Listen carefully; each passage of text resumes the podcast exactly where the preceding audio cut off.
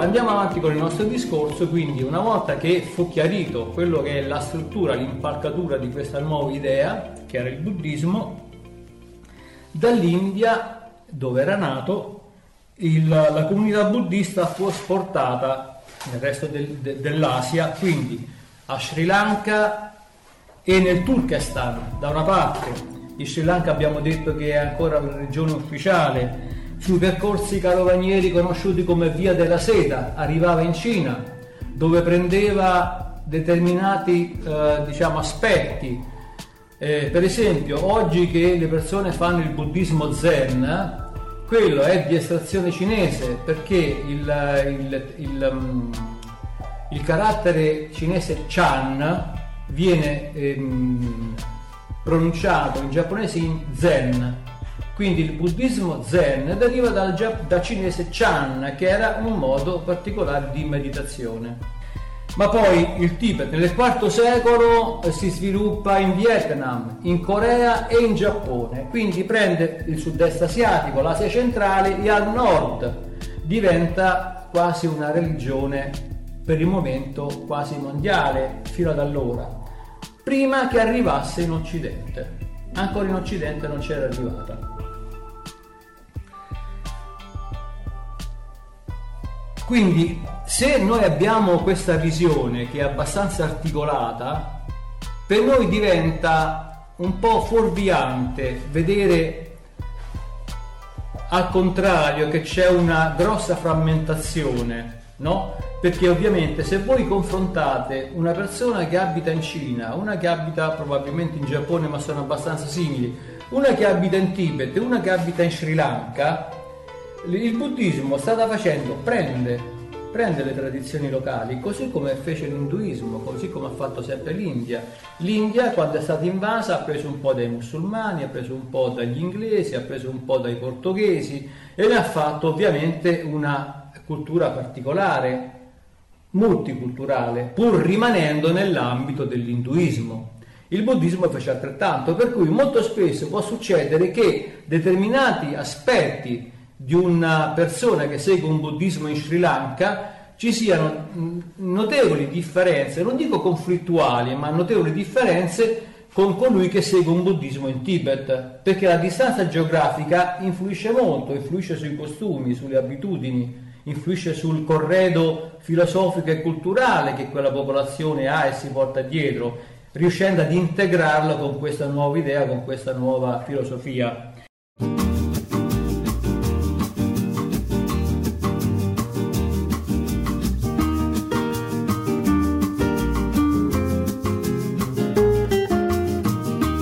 Quindi questo, per noi che osserviamo, è un po' fuorviante, perché ci lascia, cioè ci porta a immaginare che non ci sia più una salda, eh, diciamo, un aspetto che unifica e mantiene tutte queste correnti o questi aspetti abbastanza saldi, però non è così. Diciamo che, al contrario di quanto ho detto prima, da questo punto di vista però non è così, esiste sempre un legame che unisce questi, diciamo, questi aspetti, e questi legami sono le comunità monastiche, ok? Cioè, anche se le comunità monastiche che poi hanno, si sono sviluppate dopo la morte del Buddha, così come dopo la morte del Cristo i suoi discepoli sono stati sparpagliati nel mondo per portare la lieta novella, altrettanto ovviamente il Buddha disse prima di morire: non dovete rattristarvi per la mia morte, perché io non sono più necessario. Ciò che dovete eh, tenere sempre a mente e divulgare è il messaggio che io vi sto dando, quello è il Buddha, capite? Quindi ovviamente il messaggio strada facendo può essersi articolato, leggermente modificato, ma non completamente stravolto, per cui pur nella frammentarietà della situazione mondiale che abbiamo dobbiamo pensare però che ci sia sempre un nucleo fondamentale, e questo nucleo fondamentale sono stati i Vinaya, ossia le comunità.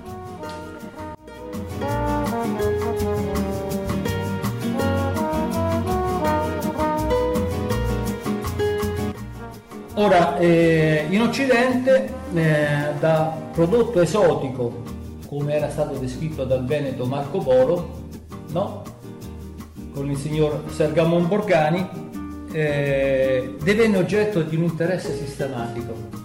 Un interesse sistematico e profondo non solo sul piano degli studi accademici, anche sul piano della quotidianità.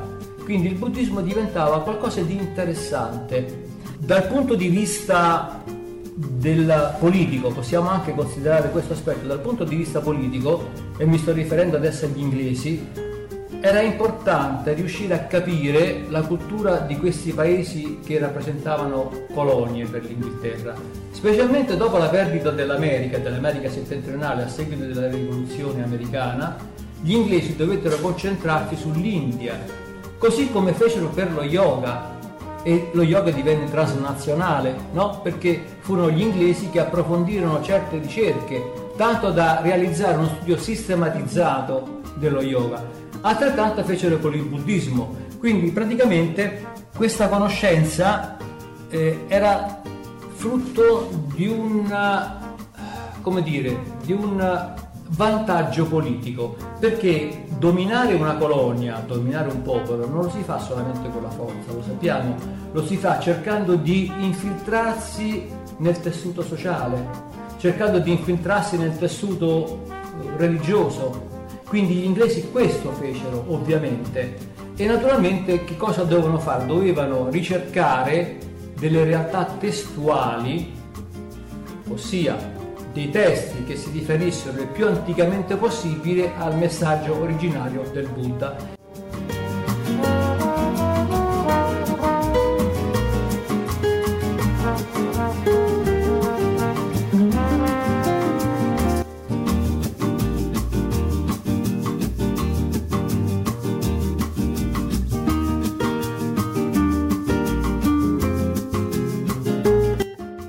Cominciò uno studio sistematico da parte degli inglesi e da parte dell'Occidente della testualità buddista, in modo tale che a un certo punto ci furono determinati comportamenti da parte soprattutto del mondo accademico che eh, avevano intenzione, che ebbero l'intenzione di filtrare questa testualità. Vi ho detto che la testualità antica non è solamente storica, perché tantomeno in India, ma la testualità è intrisa soprattutto di biografie o di agiografie di persone che sta descrivendo. Allora c'erano fatti storici intrisi e perfettamente intersecantisi con verità, diciamo, morali, spirituali.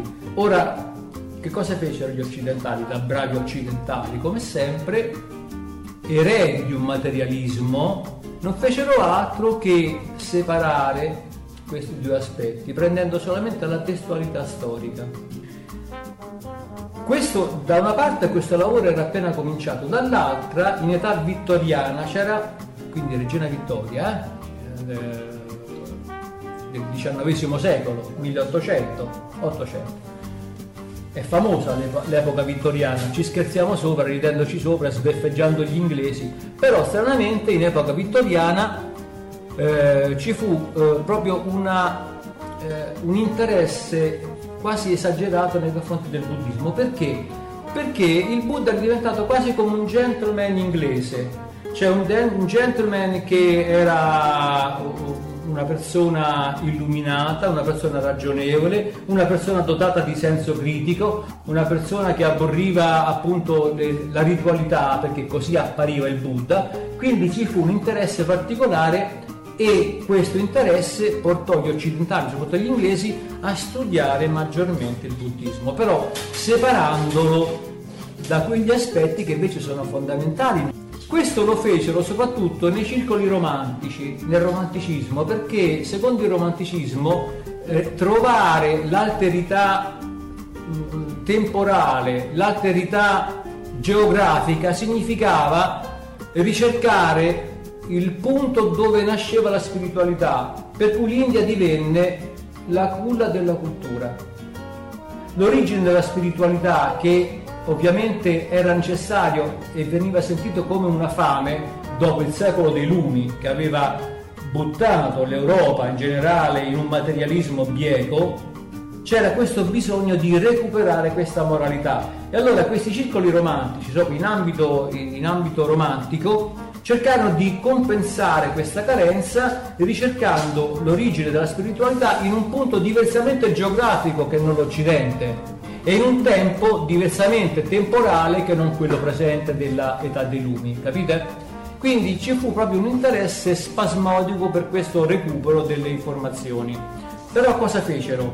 Cercarono con questo, diciamo, con questo lavoro di separare le due cose, cosa che dal punto di vista proprio della, de, della capacità di comprendere, dal punto di vista non solo soteriologico, perché comunque il Buddha in ogni caso si riferisce sempre alle condizioni post mortem, cioè non entrare un'altra volta eh, nel ciclo delle rinascite e delle rimorti, dal punto di vista ermeneutico, perché se io devo Eh, giustificare dal punto di vista letterale un pensiero filosofico, devo farlo prendendo in considerazione tutto, non solamente l'aspetto eh, storico, capite? Quindi era sbagliato, però fu fatto questo.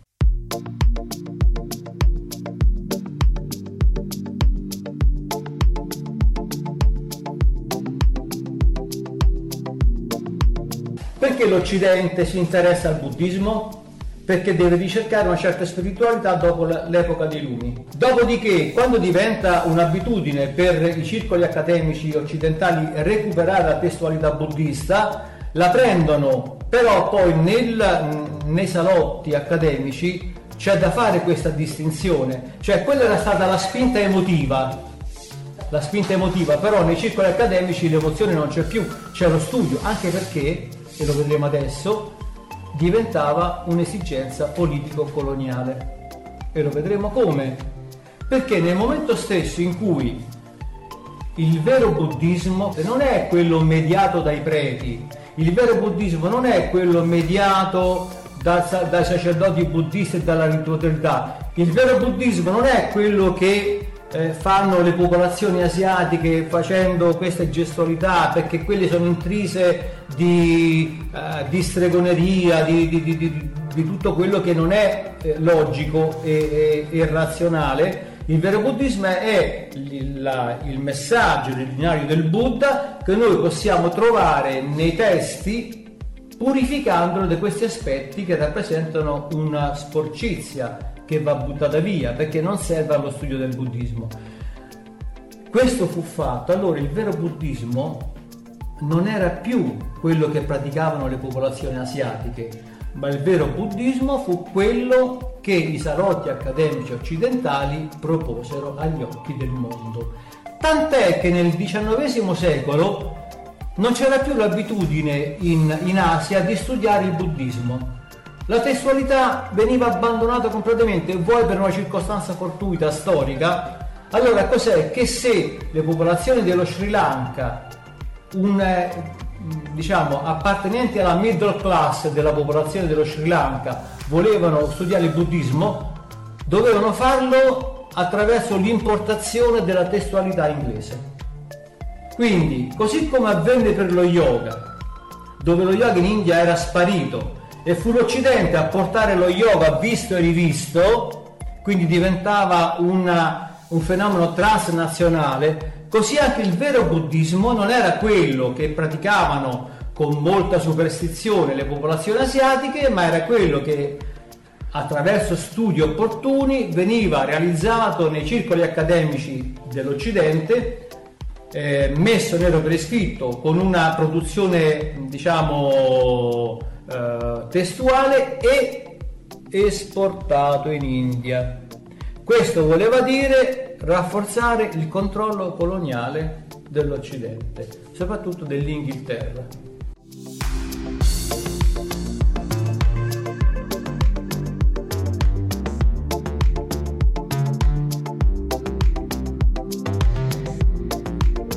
Allora, per quanto riguarda, quindi questo è stato, questo è un aspetto che non viene considerato ma è fondamentale. Quando noi studiamo il buddismo, cioè noi, noi non lo studiamo andando in Tibet. Quando io studio il buddismo lo studio sui libri, perché io mica, mica tutti possono andare in Nepal, in Turkestan, in Asia, in Giappone a studiare il buddismo. Lo studiano sulla testualità. La testualità è quella che è stata creata dai circoli accademici del diciannovesimo secolo, che si ritiene sia Toto ragioni che sia il messaggio originario del Buddha.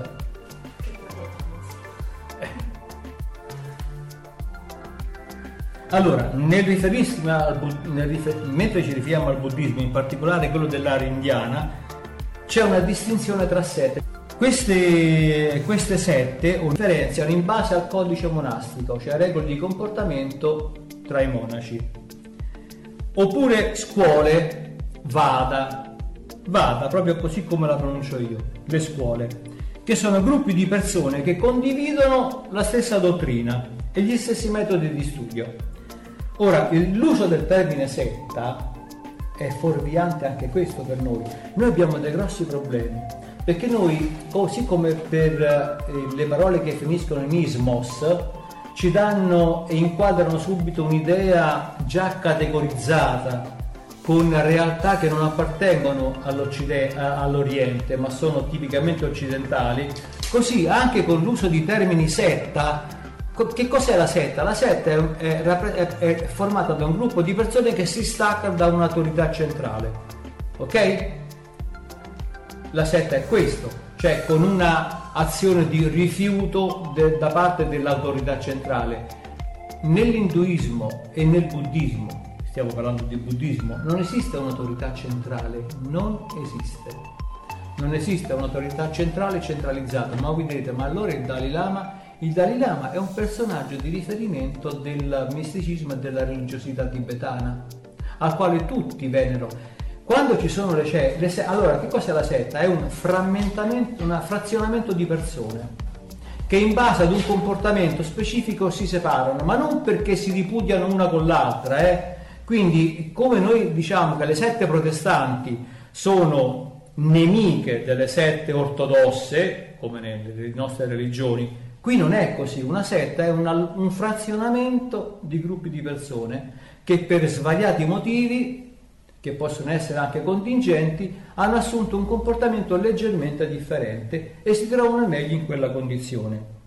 Quando avvenne i primi due scismi in, in, in India, dopo la morte del Buddha, il primo scisma e il secondo, che portò alla suddivisione delle scuole Vada, Eh, anche lì lo scisma non è da interpretare come un totale annullamento di quello che è il messaggio originario del Buddha, ma è solamente una separazione, una frammentazione che ovviamente può diventare anche abbastanza provocatrice rispetto ai concorrenti, che però mantiene fondamentalmente il messaggio originale. Quindi Eh, sette, scismi e, cose de- e parole del genere vanno interpretate nel senso più giusto per l'Oriente e non possiamo attribuirgli quel significato drastico a che, a, eh, che diamo in Occidente. Questo è importante per capire, altrimenti siamo veramente fuorviati da questo, da questo studio.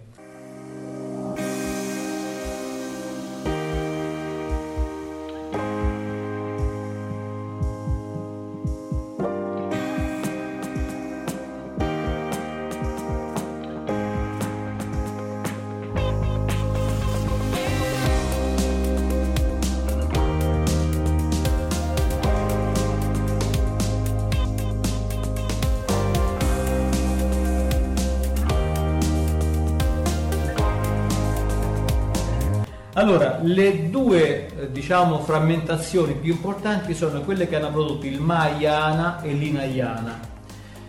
Il Mahayana, eh, che significa grande via, eh? Mahayana, la grande via, è quell'aspetto del buddismo, quella via del buddismo, che è diventata popolare soprattutto in Tibet, in Nepal, in Cina e in Giappone. Quindi questi sono, diciamo, gli stati fondamentalmente, diciamo, consoni alla via Mahayana e il, eh, ovviamente il Dalai Lama del Tibet fa parte del Mahayana. Sono, sono stati fatti degli studi in Occidente cercando di capire le motivazioni di questo scisma. Probabilmente quella più attendibile a questa è che nel Mahayana ci sia la, una maggiore rivendicazione da parte della, eh, dei laici all'interno della gestione monastica.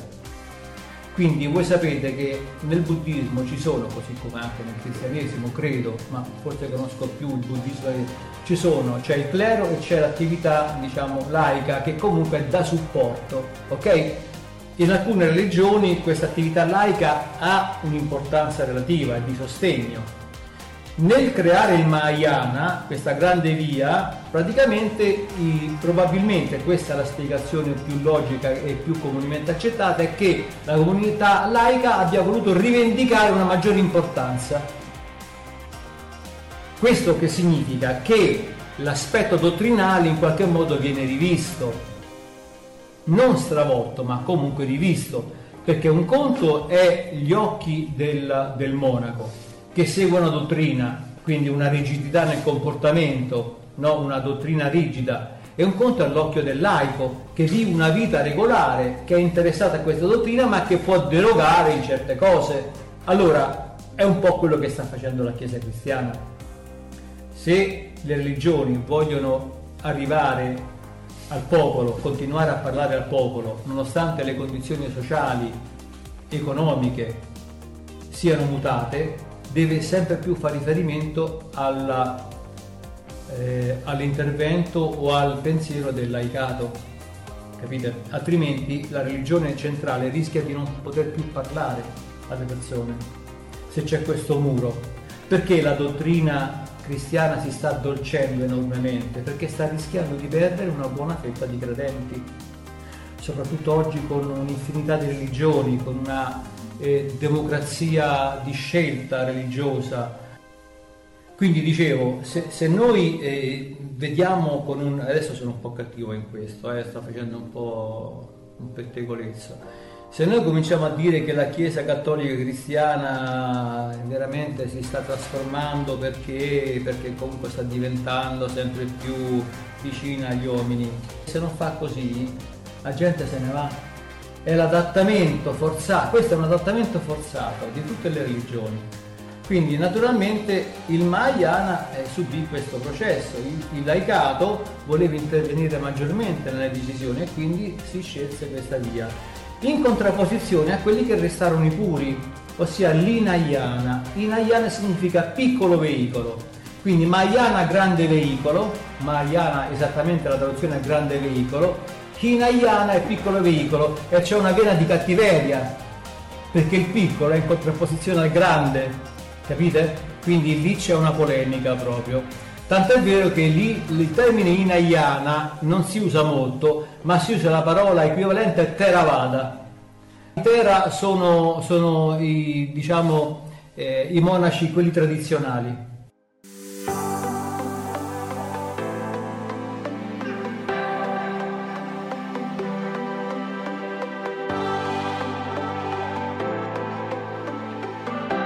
Ora, il ciclo delle rinascite. Allora, questo diciamo che è fondamentalmente il periodo storico che determina poi la, il volto ufficiale del buddismo, quello che noi poi alla fine conosciamo, no? Poi ci sono ovviamente varie, varie specializzazioni eh, i, i, rispetto alla testualità originale, originaria del Buddha, quindi quello però è un discorso nella quale non mi vorrei intrufolare, perché noi lo dovremmo conoscere solamente come aspetto eh, diciamo globale, visto che stiamo studiando le filosofie dell'India, l'induismo e anche il buddismo. Ma non mi fermerò qui, perché cercherò di andare avanti, poi andiamo piano piano a vedere la dottrina, quelli che sono gli sviluppi attuali del buddismo, no? In tutto il mondo, per l'Inghilterra, perché l'Inghilterra aveva a disposizione due vie per poter rafforzare il proprio dominio coloniale, cioè nel modo di entrare nella cultura del, del paese eh, che si gestiva, del paese che diventava, che era appunto una colonia, entrare in due modi, o nell'induismo, o attraverso l'induismo, o attraverso il buddismo. L'induismo è molto più complesso e complicato, ci si perde, ecco perché probabilmente mi attrae di più. È molto più variegato, il buddismo è molto più asciutto, quindi gli inglesi ebbero una capacità test- di rinnovamento testuale molto molto più facilitata, ci arrivi direttamente alle quattro nobili verità. nell'induismo diversi, perché ci sono talmente delle scuole di pensiero che sono in contraddizione tra di loro, ma in vera e propria contraddizione, per noi apparente contraddizione, però è così. Quindi era molto più difficile la strada per gli inglesi di seguire quella via. Quindi il ciclo delle rinascite, eh, che è, è importante per questo, però il ciclo delle rinascite è una, un punto fondamentale per il buddismo, e lo vedremo tra poco con la ruota della vita. Il tema della rinascita ha acquisito in Occidente una importanza fondamentale. Si parla oramai in maniera così familiare di rinascita come si parla di un pranzo fatto, che ne so, un picnic fatto al prato. Così, con la stessa disinvoltura si parla di rinascita, però c'è, ci sono almeno due fraintendimenti eh, che portano a equivocare l'occidentale sul tema delle rinascite. Il primo è che la rinascita si crede che sia un ritorno regolare di un'anima ad assumere un nuovo corpo. Un, un regolare ritorno di un uomo o di una donna che muoiono e acquisiscono un nuovo corpo. Vedremo che per il Buddha non è assolutamente così. Il secondo fraintendimento, e che secondo me è molto più importante e fondamentale per capire il buddismo, è che queste rinascite vengono viste con una prospettiva positiva e consolatoria da parte dell'occidentale, quando invece per il buddismo è sofferenza. Se noi non capiamo questo, se noi non riusciamo a realizzare non solo intellettivamente ma moralmente, eticamente e a livello comportamentale che la rinascita è sofferenza, noi non riusciamo a capire le quattro nobili verità. Quindi quante persone adesso si ritengono allievi di eh, raduni buddisti, non so quante di loro abbiano capito realmente questa grossa differenza, che la reincarnazione, così come definiamo in Occidente, è veramente un dramma per l'uomo, è veramente un dramma. Può non essere un dramma che non si interessa di buddismo, ma deve diventare un dramma se si vuole imboccare la via del buddismo. Questo dramma ti porta ad altri drammi. Questo è il grosso problema dell'occidentale, che è sollecitato, è stuzzicato da queste nuove, che, da queste nuove cose, idee che sanno di esotico, di particolare, però poi si sofferma a livello superficiale. Questo è veramente una, una grossa, un grosso aspetto dell'ignoranza che l'occidentale medio possiede, purtroppo, derivante da tante altre cose che adesso, vabbè, potete immaginarle.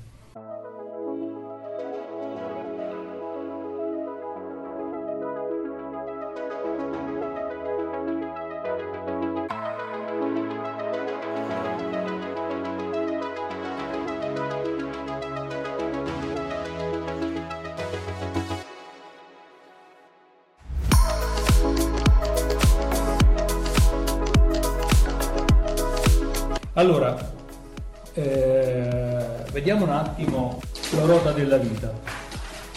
Allora, innanzitutto, come le rinascite non sono ricompense o punizioni, solo perché, se voi vedete, la ruota della vita è ciclica, quindi c'è una ciclicità, non c'è una direzione verso l'alto o verso il basso, ma esiste proprio una, un ritorno ciclico e infinito che segue sicuramente un percorso logico, ma che non è direttamente correlato a quello, a, all'idea che noi abbiamo dell'alto e del basso, del premio e della punizione.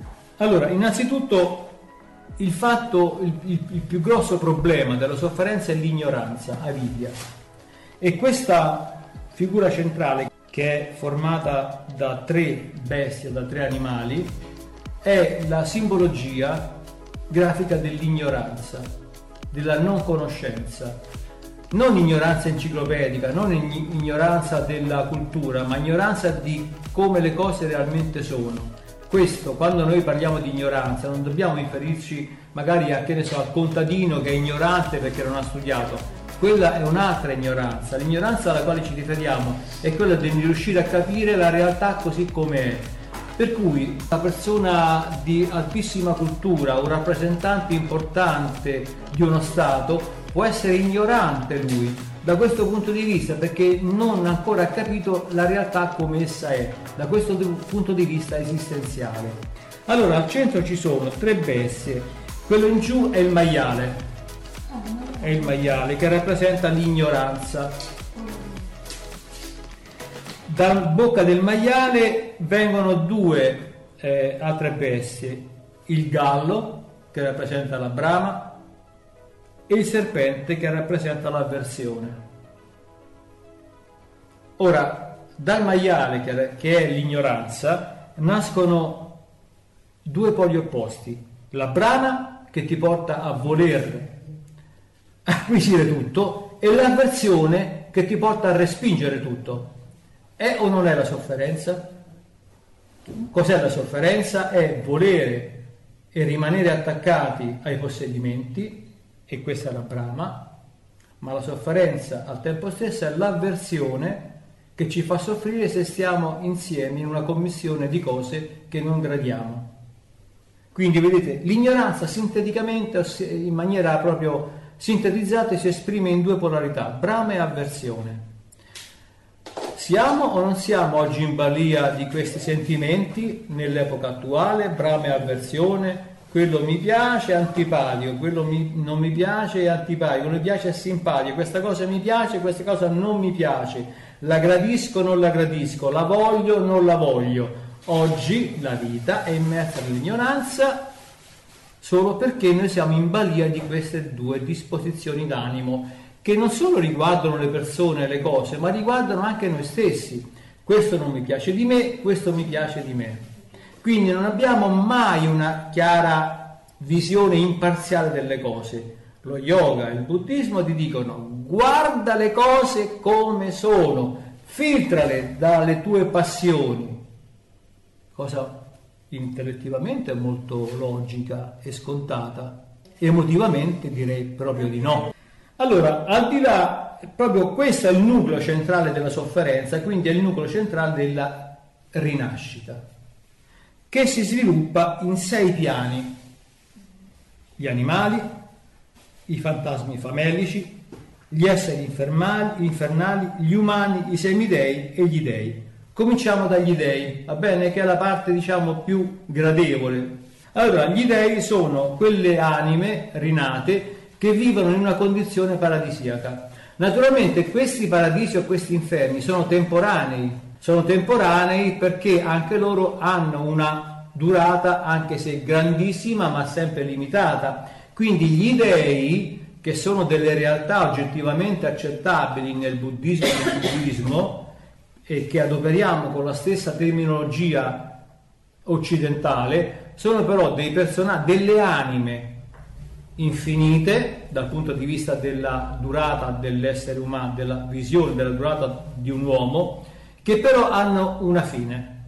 Quindi gli dei sono quelli che sono, vivono intossicati dei loro piaceri e che comunque molto spesso travisano questa lunga, lunghissima durata della loro esistenza paradisiaca per il nirvana, ossia per la soluzione definitiva, stabile.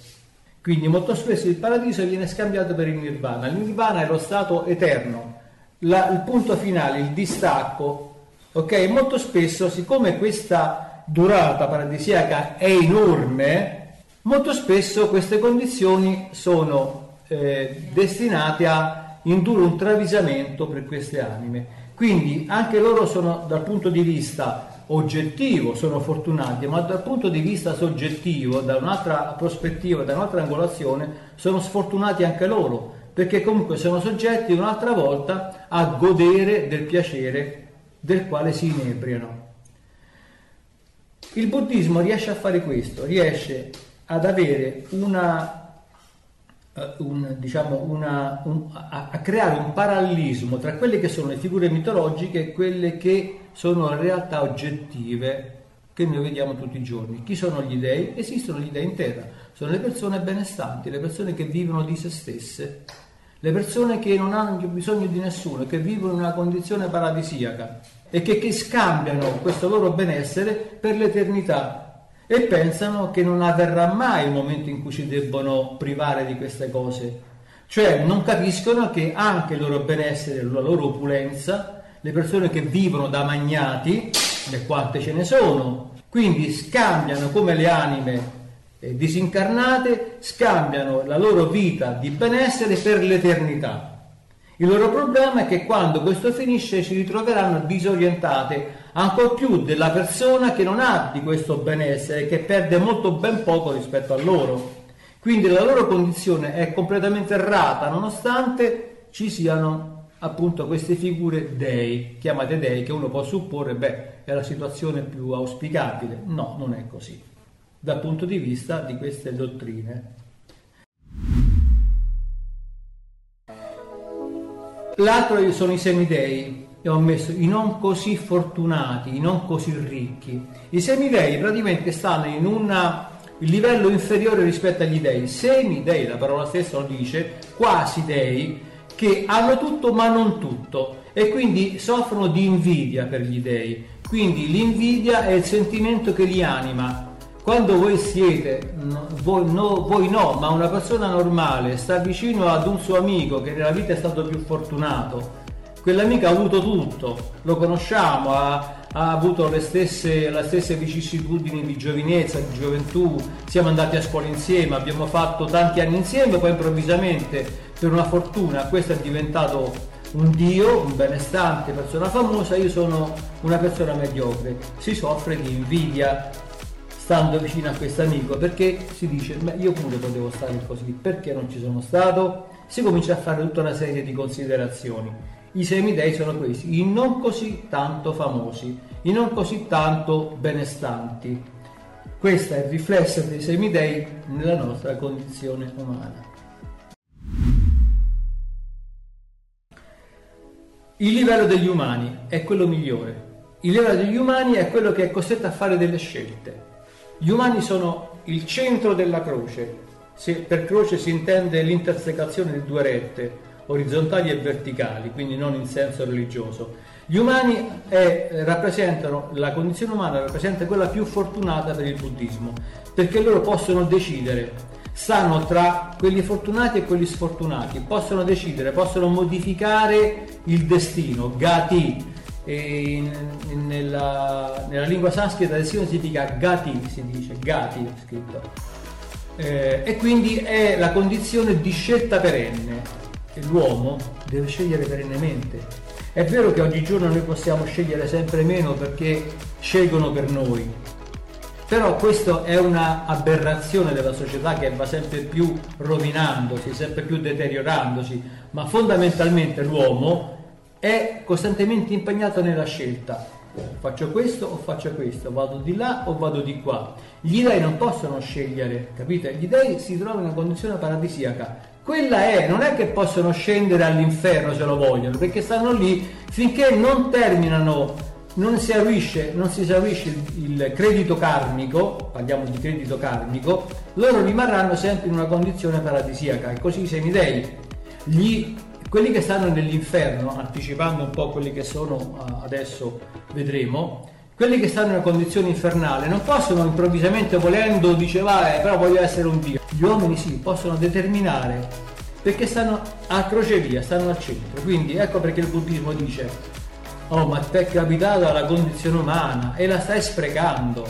Cioè il buddismo in questo è veramente severo, severissimo. Non sprecate la condizione umana, perché chissà quando ci tornerete e se ci tornerete, perché non è detto, il buddismo non è detto che dice che tu devi ritornare un'altra volta nello stesso, eh, eh non si sa, eh, capite? Quindi non è come l'occidentale che dice tanto me reincarno quattro volte e quattro volte se rivedemo, eh, parlando in maniera goliardica, no? Eh, e quindi voglio dire, Eh, non è così, quindi non sprechiamo la nostra natura umana. Questo è il messaggio del Buddha e dei suoi seguaci. Poi abbiamo, eh, tornando su, abbiamo gli animali. Mm? Gli animali è il più alto del, dei più bassi livelli. Gli animali sono una nostra proiezione, ecco perché noi con determinati animali, che oggigiorno si usa tenere in casa, i cani, il cane è la proiezione dell'uomo. Perché noi amiamo tanto i cani? Perché il cane ha molto dell'essere umano, è una sua proiezione verso il basso, è come se fosse un suo prolungamento, capite? Se noi avessimo al posto di una coda potessimo avere un cane, sarebbe logico avere un cane al posto della coda, se un uomo potesse avere la coda. Quindi gli animali, il regno animale è quello molto più vicino a, a, e soprattutto certi animali. Quindi gli animali però, come abbiamo detto prima, vi ho anticipato, soffrono di paura, costantemente di paura. L'animale è impaurito.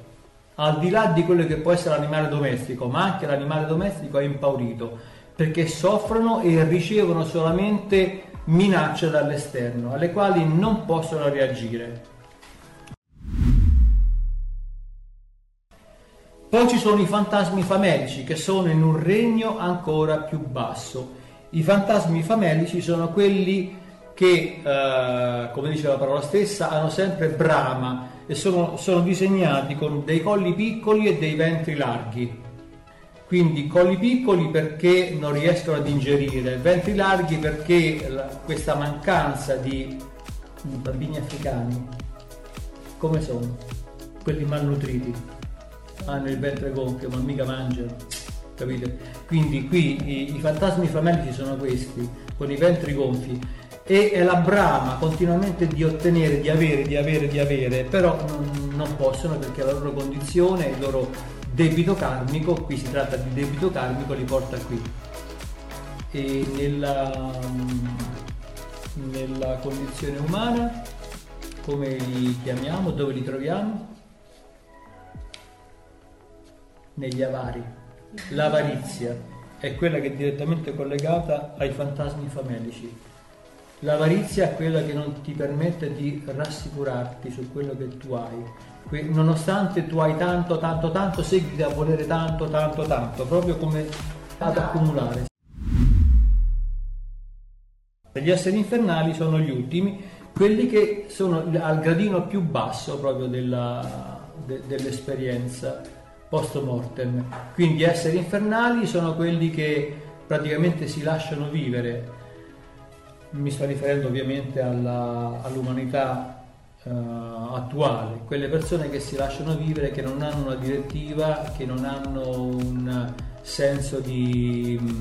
Eh, gli ignavi, sì, cioè quelli che sono in balia degli eventi, quelli che non riescono a modificare gli eventi, quindi non... Gli, igna, gli, igna, gli esseri tamasici, per poter dire dal punto di vista tamas, no? È l'inerzia, l'ottungimento, esseri ciechi che er, errano così, così come nell'inferno, senza un perché, senza un motivo. Si troveranno lì proprio desaudati completamente di quelle che possono essere le risorse di un individuo, sia umano che un individuo disincarnato. E questi sono le quattro, diciamo, i sei piani di livelli. Quindi la, la nostra sicurezza che poi riusciremo a, a incontrarci, no, io me lo auguro, chissà.